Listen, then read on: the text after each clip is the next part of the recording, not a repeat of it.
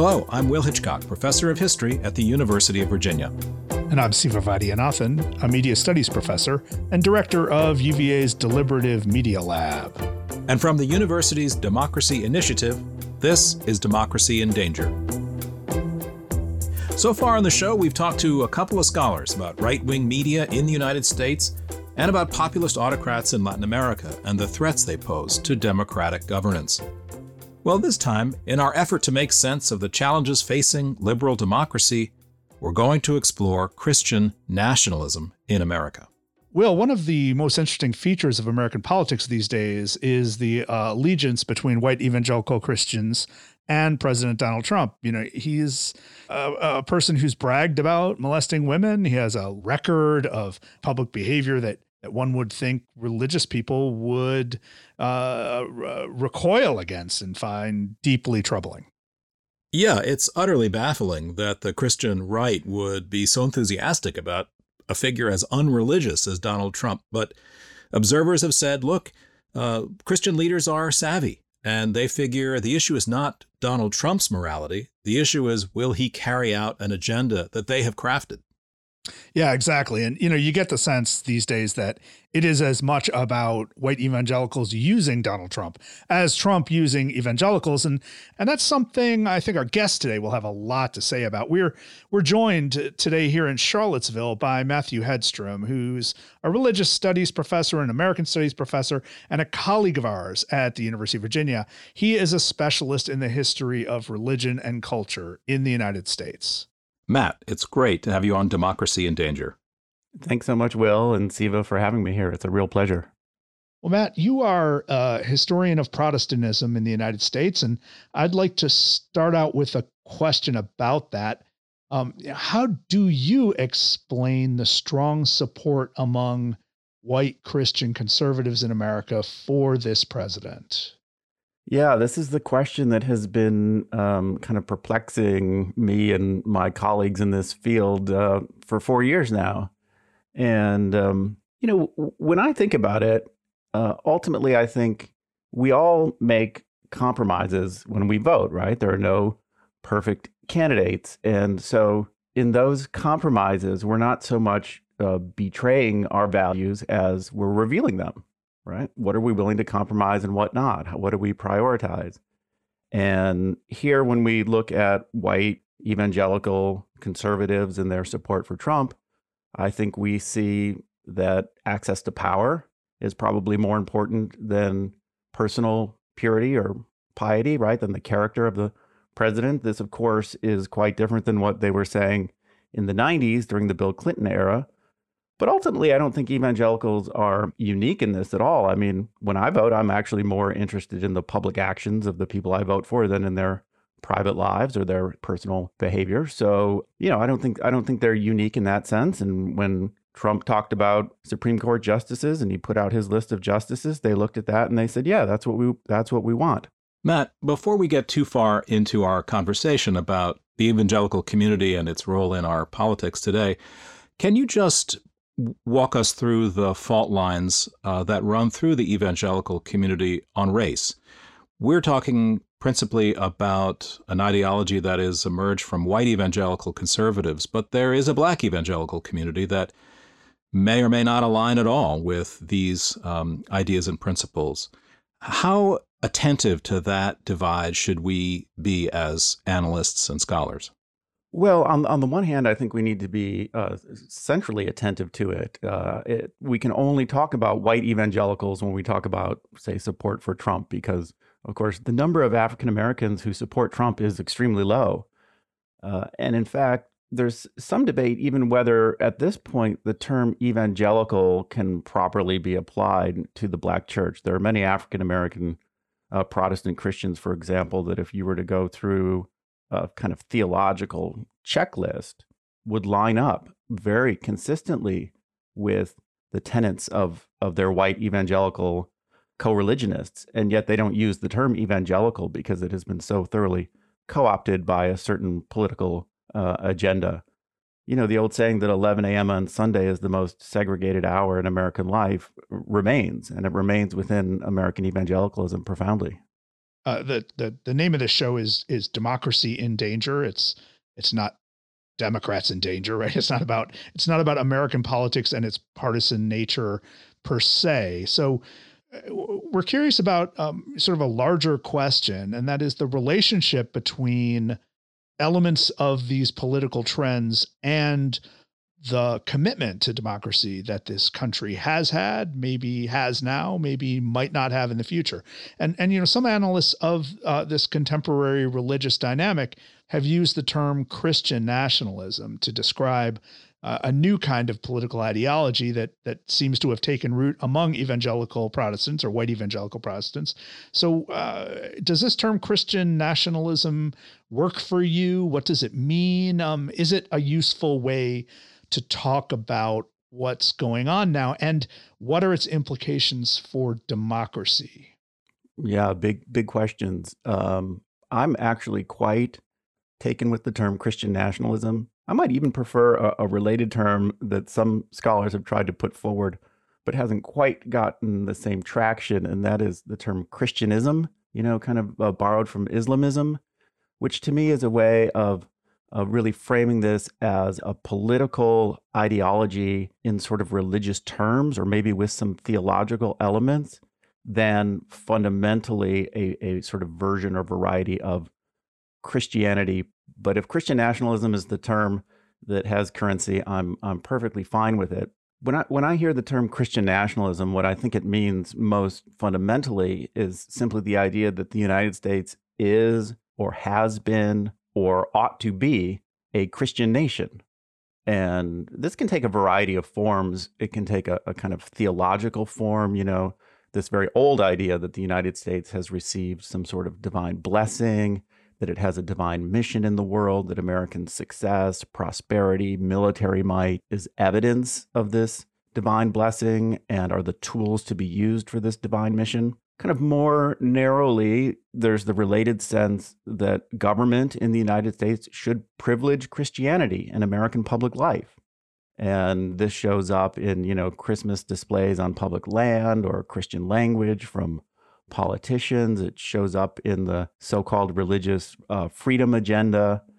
Uh, this is about sort of Christianity in American public life. And there are extreme forms of this that are really um, highly theocratic. They're sometimes called dominionism, this idea that Christians should have dominion. It calls for a full erasure of the separation of, of church and state. Matt, I'm curious um, in your uh, use of the term Christianism and dominionism. These are uh, terms that are trying to get at the heart of this religious political ideology. Where do these advocates of these ideas want to take the country? What, what is their vision? What's the end state? I mean, a theocracy in America is kind of hard to imagine, but is there a kind of social or political order that these voices uh, are searching for? So I would agree with you that a, a full fledged theocracy, sort of you know Iran 1979, is is kind of hard to imagine in the United States. It's not what keeps me up at night, but there are those we should be clear who who that is their end goal, right? And they're out there. But more than that, I think it is an effort to, um, as I said, kind of keep Christianity in a privileged place or renew or augment its privileged place in American public life. That's a fundamentally kind of illiberal sensibility. It's not um, a, a, notion of the equality of all citizens. It's that there are some citizens are more equal than others. And I think there are ways in which that could very realistically come to be. Lastly, though, I would say that Christian nationalism has become powerfully, and I think this is very important to understanding support for Trump, a kind of identity, a tribal identity. We are Christians. And this is sort of our country, this take America back language. And this is how it gets so closely uh, tied up into questions related to race and immigration, kind of clash of civilizations. It, it has occurred to me and other observers uh, re- regarding the immigration debates that we're seeing now that those folks coming from Latin America into the United States tend to be more Christian than the average of the white American population. In other words, if you're concerned with the Christian character of the United States, you should want more immigration from Latin America. And yet, of course, we don't see that. uh, among the Christian nationalists. And I think that really gets to how centrally uh, race is not only just sort of bound up into these ideas of Christian nationalism, but in, in some ways, maybe even more important than just kind of purely the Christian identity of the country. And I would say also in, in this, a kind of traditional ordering of society that is highly patriarchal. And so, this is, in a way, another way that we can explain the sort of tolerance for Trump's sexual conquests and swagger and all the rest, you know, uh, for some, I think this is not a bug, but a feature, right? This is a display of a kind of uh, patriarchal authority that they see as related to the way in which society should be properly ordered. So, if uh, humans are supposed to have dominion, uh, power over the earth and all of its resources, right? It's been granted by God for our use, right? Uh, that raises some pretty interesting implications for things as broad and as important as climate policy, right? Are we are we supposed to be burning the gifts that God gave us and and and, and that He put deep into the earth? And I, I also wonder about the implications for uh, Enlightenment habits of thought on which Democratic Republican ideology is founded, right? Or we're, we're supposed to, in a democratic republic, be able to have deliberations and debates with some level of trust in empiricism, uh, uh, some shared sense of evidence, and you know a, a direct appeal to authority, a direct appeal to scripture, as an argument ender seems to be incompatible with that. Uh, are we seeing with the rise of a very muscular, articulated Christian nationalism or dominionism, uh, a, a real threat to those habits of mind in public life. Yeah, so I would I would make a distinction between dominionism and Christian nationalism more broadly. I think that dominionism is a kind of particular subset of Christian nationalism, uh, uh the most extreme version of Christian nationalism. And the dominionists, they would say simply that they would make a theological argument about human nature. They would say human nature is fundamentally sinful and flawed. Human reason is therefore unreliable as a guide to proper life, both as an individual and as the proper ordering of society. And therefore, the only true guide is God's revealed word. And so, therefore, you know, all of these things that you talk about in terms of the, the Enlightenment and the kind of robust civic debate based on reason and evidence. Um, these are these are false paths because they rely on faulty instruments. Those faulty instruments being human beings and human reason. And fortunately, we are not left alone with those devices. We have God to guide us. You know, you're right to say that it's fundamentally contradictory to the very nature and premises of our kind of constitutional order and our small r Republican values. Matt, I want to turn to an event that has been on everyone's mind during this extraordinary summer of 2020. Um, we saw recently armed guards uh, using rubber bullets and pepper spray to clear peaceful protesters from Lafayette Square in front of the White House so that President Trump could do a photo op with a Bible uh, in his hand while standing in front of an Episcopal church.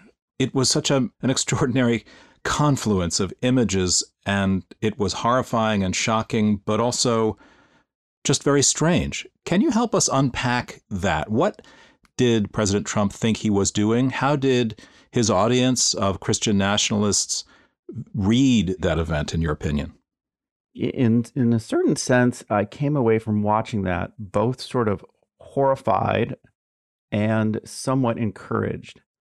And I was horrified simply by the display of violence and by the notion that this is the president of the United States who thinks this is a good thing to do.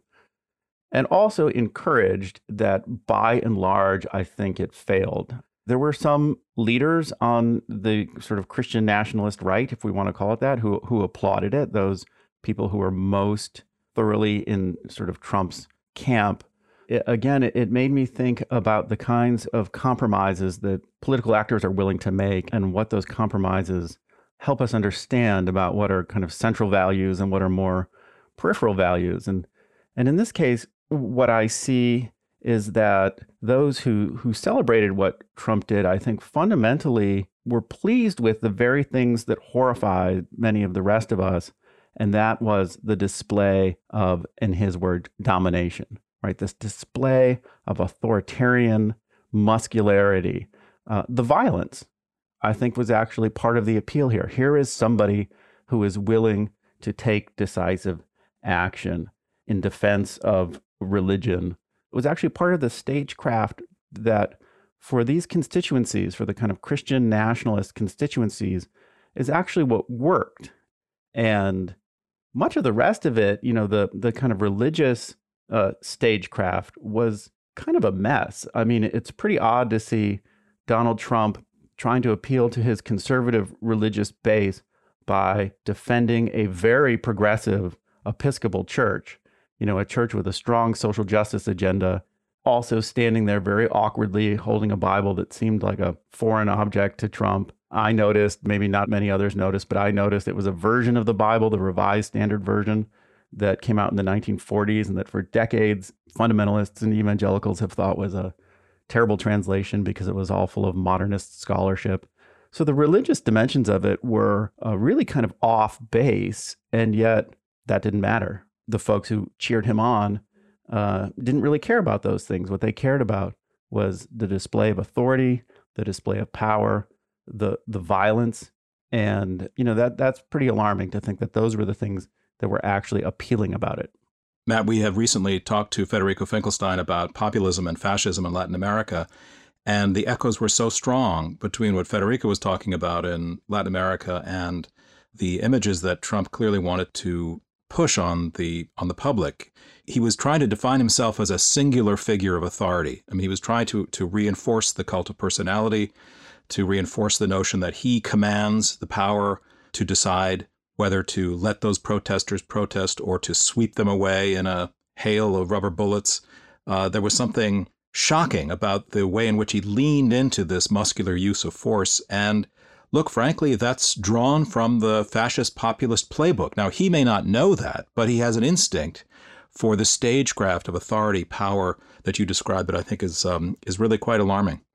Yeah, a- absolutely. And you know, again, I come away from it basically encouraged because I think that that played to elements of his base but those elements are still a decided minority in in American life. Matt, if I could ask you a bit about Trump's own uh, dabbling in theological influence, if you that may be too strong a way of phrasing it. When Trump was a young man, he attended services uh, led by Norman Vincent Peale. Uh, who is best known for his, you know, multi-decade bestseller, "The Power of Positive Thinking," and so much of what we see in Trump's rhetorical style reflects this absolute belief that if you think it, it can happen, uh, and if you just keep pledging that there will be a COVID 19 vaccine by December, then it will happen. Uh, is, is that still a major part of American civic and religious life, or is or is Trump's expression of it vestigial? It is central to American Christianity and to American religion and kind of American popular culture. I think this is so important to understanding Trump. You know, Peale was more than anything else the uh, preacher to salesmen, right? Much of his income came from giving speeches to sales conventions and what is Trump uh, throughout his, his whole career? Uh, he's nothing but a salesman. And so I think understanding Peale and the power of positive thinking is vital to understanding Trump. And there are strong links between Peale's kind of liberal Protestant version, theologically liberal Protestant version of positive thinking, and the more uh, Pentecostal inflected prosperity gospel. And many of Trump's religious advisors and many of his most um, ardent supporters, people like Paula White, come from the prosperity gospel tradition, which has a similar notion of kind of name it and claim it, wish it into being, and it will come into being. Now, these may seem like kind of fringe ideas, and your question was how how central are these ideas in American life? I would say this is basically the, the theology of Oprah Winfrey. This is basically the theology of American self-help. So I think these ideas are extremely widespread and pervasive. And uh, Trump is very much in tune with some kind of cultural currents. Matt, you know, I'm, I'm curious about if I could ask you to, to dig dig a bit deeper historically on this story as well, right? Because I, I think about all the varieties of American Christianity uh, and all of the ways that it has contributed through its struggles, its activism, its theological shifts and splits to an enriching and expansion of the cultures and practices of American democracy. I think about how how much the story of religious liberty is informed by the the experience and struggles of the Mormon Church. I'm, I think about the ways in which abolition movements were in many ways led by uh, uh, different Protestant leaders. I'm I'm of course struck by the influence of Protestantism on the civil rights movement, uh, the influence of Protestantism on the rise of American popular music and and, and all of its uh, you know small d democratic glories. Um, what does American Protestantism offer us today? As perhaps an enrichment, an expansion, and a deepening of the culture and practice of American democracy. Yeah, that, thanks for that question. Um, I would add to your list, you know, I'm, I'm working now on a book about American religion and the United Nations, which is really sort of a book about how Americans have thought about and fought about what it means to be a citizen of the world. And uh, I'm struck uh, again in that book by how central American Protestants were in their kind of ecumenical organizing, which was very much a transatlantic enterprise. Um, how important that was to laying the groundwork for so much of the uh, transatlantic international cooperation that resulted in the United Nations. And so, one thing I would add to your list is that um, American Christianity has contributed a, a, global sensibility to Americans. I mean, and that goes back to the 19th century with returning missionaries. Many Americans first learned about peoples and places all around the world through church networks. And there's pretty good historical evidence that many of these returning missionaries brought with them changed racial sensibilities. Surprisingly, many of them came back as fervent anti colonialists and anti racists because of what they had seen overseas. So, yeah, there, there's a long history of American religion, American Christianity contributing to kind of a robust democracy and I would say to kind of liberal values broadly. And, you know, it, it's a question now when we think about the religious right. We've been talking about things like dominionism, which I think are fundamentally illiberal. Um, what does that look like in our contemporary politics? Matt, speaking of liberal values and illiberalism, I want to get your read on something that's just happened that I think our listeners are going to be curious about hearing your views on, and that is the Supreme Court decision in Bostock v. Clayton County.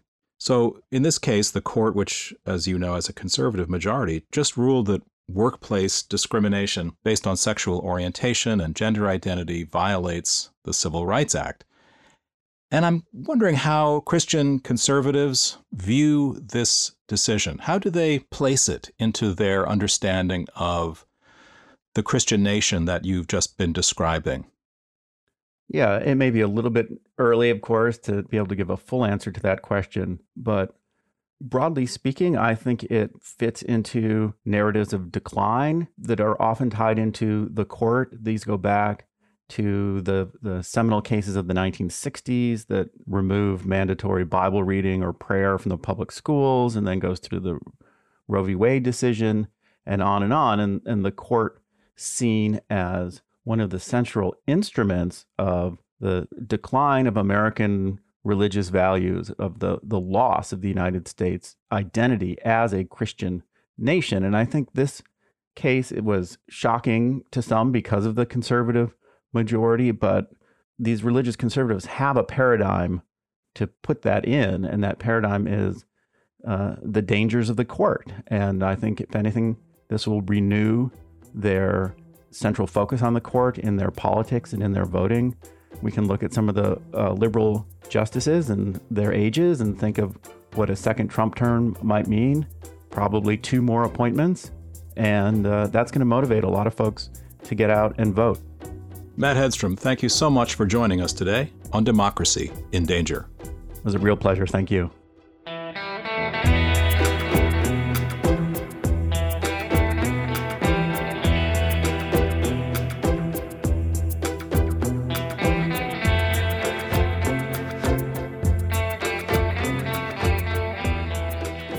You know what's really interesting about this conversation we had with Matt?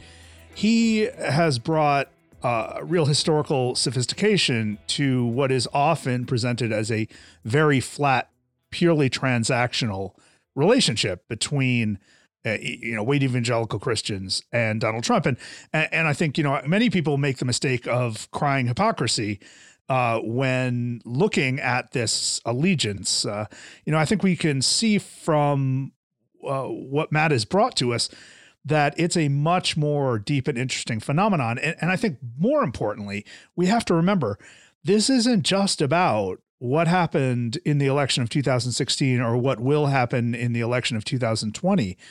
What Matt is bringing up are some deep historical, cultural, religious, and political trends that are likely to influence the health of democracy in the United States for many decades. I agree, Siva. I mean, I think Matt really uh, showed us that the increasing strength and influence of the Christian right is not something that has just occurred. It's it's been going on for 50 years, and it is, in fact, a major source of illiberal trends in our democracy, but this is by design you know, white Protestant evangelical conservatives have been working uh, to advance their agenda, uh, to bend U.S. culture and politics away from a secular, humanistic uh, vision of America. And they want to put Christianity at the front and center of American public life. And I think uh, Matt is telling us that Christian nationalists really do want to erase the divide between church and state. Well, we also learn from Matt, and we we always have to remember that there is a wide range of approaches to politics among white Christian conservatives in America. Uh, and so it really takes an attention to specificity and detail uh, to make sense of the moment. And, and also, I think we can see that American evangelical Protestantism has simultaneously enriched and strengthened and broadened American democracy and has at times threatened the very operational foundations of American democracy. In a way, we can see that uh, we should welcome more voices, more arguments in the public sphere from a variety of uh, religious perspectives, for sure.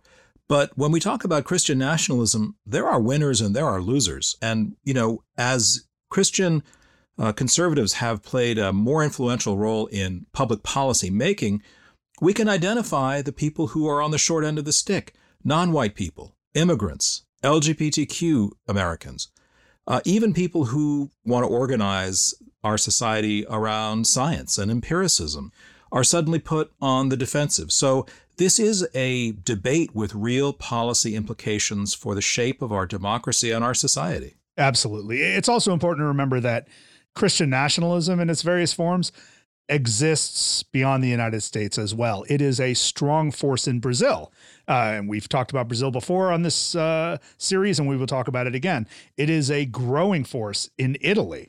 It is a phenomenon in many of the Eastern European nations, uh, including many of the former Soviet republics. Christian nationalism in an Eastern Orthodox version is tremendously powerful in Russia. So, you know, th- th- a lot of the themes and practices that we see, again, in the United States, and we refract it through Donald Trump because he's so unavoidable, uh, are present in other contexts, in other places, uh, in some places with greater political effect and power, in other places with minimal uh, uh effect and power. Um, but it's a really fascinating trend. I think it's safe to say that Christian nationalism around the world is better defined, better articulated, and in many cases stronger than it has been in many decades.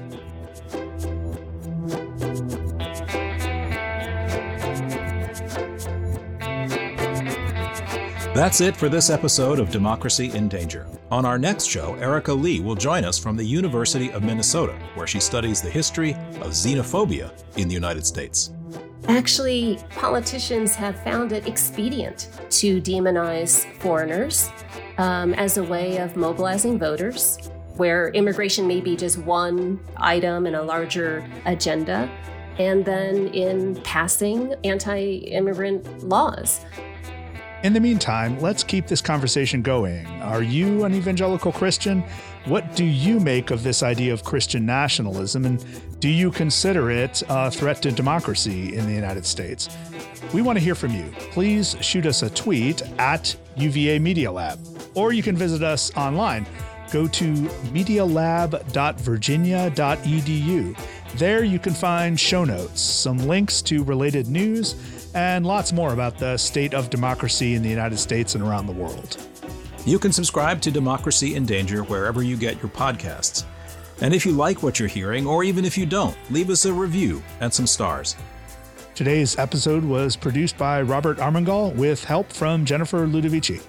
Support comes from the University of Virginia's Democracy Initiative and from the College of Arts and Sciences. Democracy in Danger is a project of UVA's Deliberative Media Lab. The show is distributed by the Virginia Audio Collective from WTJU Radio in Charlottesville. I'm Siva Vaidhyanathan. And I'm Will Hitchcock. See you again soon.